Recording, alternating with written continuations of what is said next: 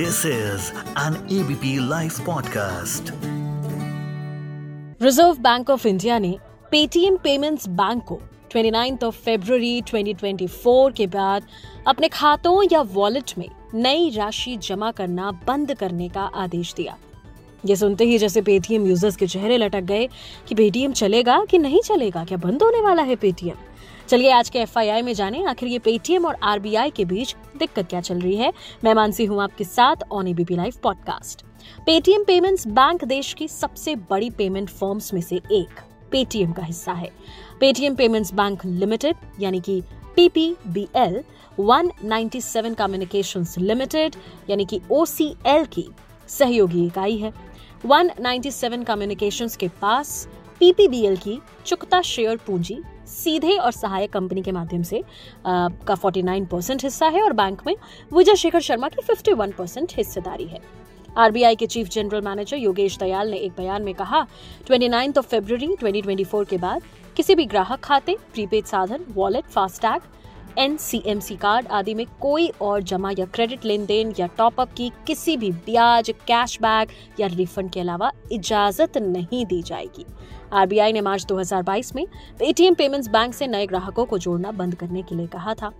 It took the step after the comprehensive system audit report and compliance verification report of external auditors These reports raised concerns regarding persistent non-compliance with regulations and material supervision at the Payments Bank. Reserve Bank ने कहा कि Paytm Payments Bank के खिलाफ कार्रवाई banking विनियमन अधिनियम 1949 की धारा 35 ए के तहत की गई बैंकिंग नियामक लगातार गड़बड़ी की ओर इशारा कर रहा था मीडिया रिपोर्ट्स के मुताबिक मनी लॉन्ड्रिंग की चिंताओं और पॉपुलर वॉलेट पेटीएम और इसकी कम चर्चित बैंकिंग इकाई के बीच सैकड़ों करोड़ रुपए के संदिग्ध लेन देन की वजह से भारतीय रिज़र्व बैंक को विजय शेखर शर्मा की संस्थाओं पर शिकंजा कसना पड़ा।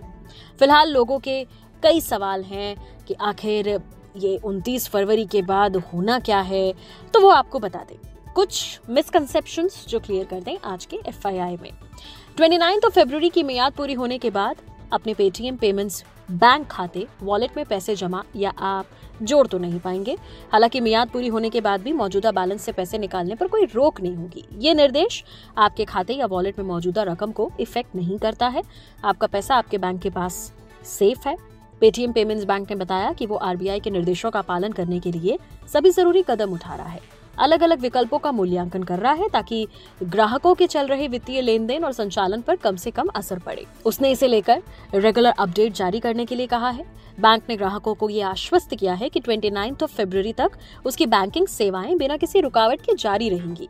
आरबीआई के इंस्ट्रक्शन के मुताबिक डायरेक्टर बेनिफिट ट्रांसफ़र स्कीम यानी कि डीबीटी 29 फरवरी के बाद पेटीएम पेमेंट्स बैंक खाते में जमा नहीं की जाएगी। बैंक ने कहा कि लोग अपने डीबीटी को वैकल्पिक बैंक खाते, यानी कि ऑप्शनल बैंक खाते के साथ रजिस्टर करें। इस असुविधा के लिए बैंक ने खेद भी जताया है। आरबीआई के निर्देशों के मुताबिक, आप ट्वेंटी 29 फरवरी के बाद अपने पेटीएम पेमेंट्स बैंक वॉलेट में पैसा जमा या जोड़ नहीं पाएँगे। हालाँकि 29 फरवरी के बाद भी आपके मौजूदा बैलेंस से पैसे निकालने पर कोई रिस्ट्रिक्शन नहीं है। केंद्रीय बैंक का निर्देश आपके खाते या वॉलेट में बैलेंस को प्रभावित नहीं करता है। आरबीआई के आदेश के मुताबिक आप 29 ऑफ़ फरवरी के बाद कोई भी नया फिक्स डिपॉजिट बैंक में नहीं करा पाएँगे। हालाँकि आप उनतीस फरवरी के बाद भी किसी भी समय अपने मौजूदा एफडी को भुना सकेंगे। आप 29 फरवरी के बाद अपने पेटीएम पेमेंट बैंक वॉलेट में पैसा जमा या जोड़ नहीं पाएँगे। हालाँकि 29 फरवरी के बाद भी आपके मौजूदा बैलेंस से पैसे निकालने पर कोई रोक नहीं है। ये निर्देश आपके मौजूदा बैलेंस पर असर नहीं डालता है। आप पेटीएम यूपीआई का इस्तेमाल करके बैंक खाते से पैसे भेजने और प्राप्त करने के लिए कर सकेंगे। पेटीएम यूपीआई एक अलग सेवा है जो पीपीबीएल से जुड़ी नहीं है। पेटीएम प्रबंधन ने कहा है कि पीपीबीएल व्यवसाय जारी रखने के लिए आरबीआई के साथ डिस्कशंस कर रहा है और उनके इंस्ट्रक्शंस का पालन करने को तैयार है। आज के एफआईआई में इतना ही। मैं मानसी हूँ आपके साथ। सुनते रहिए ABP live podcast This is an ABP Life podcast.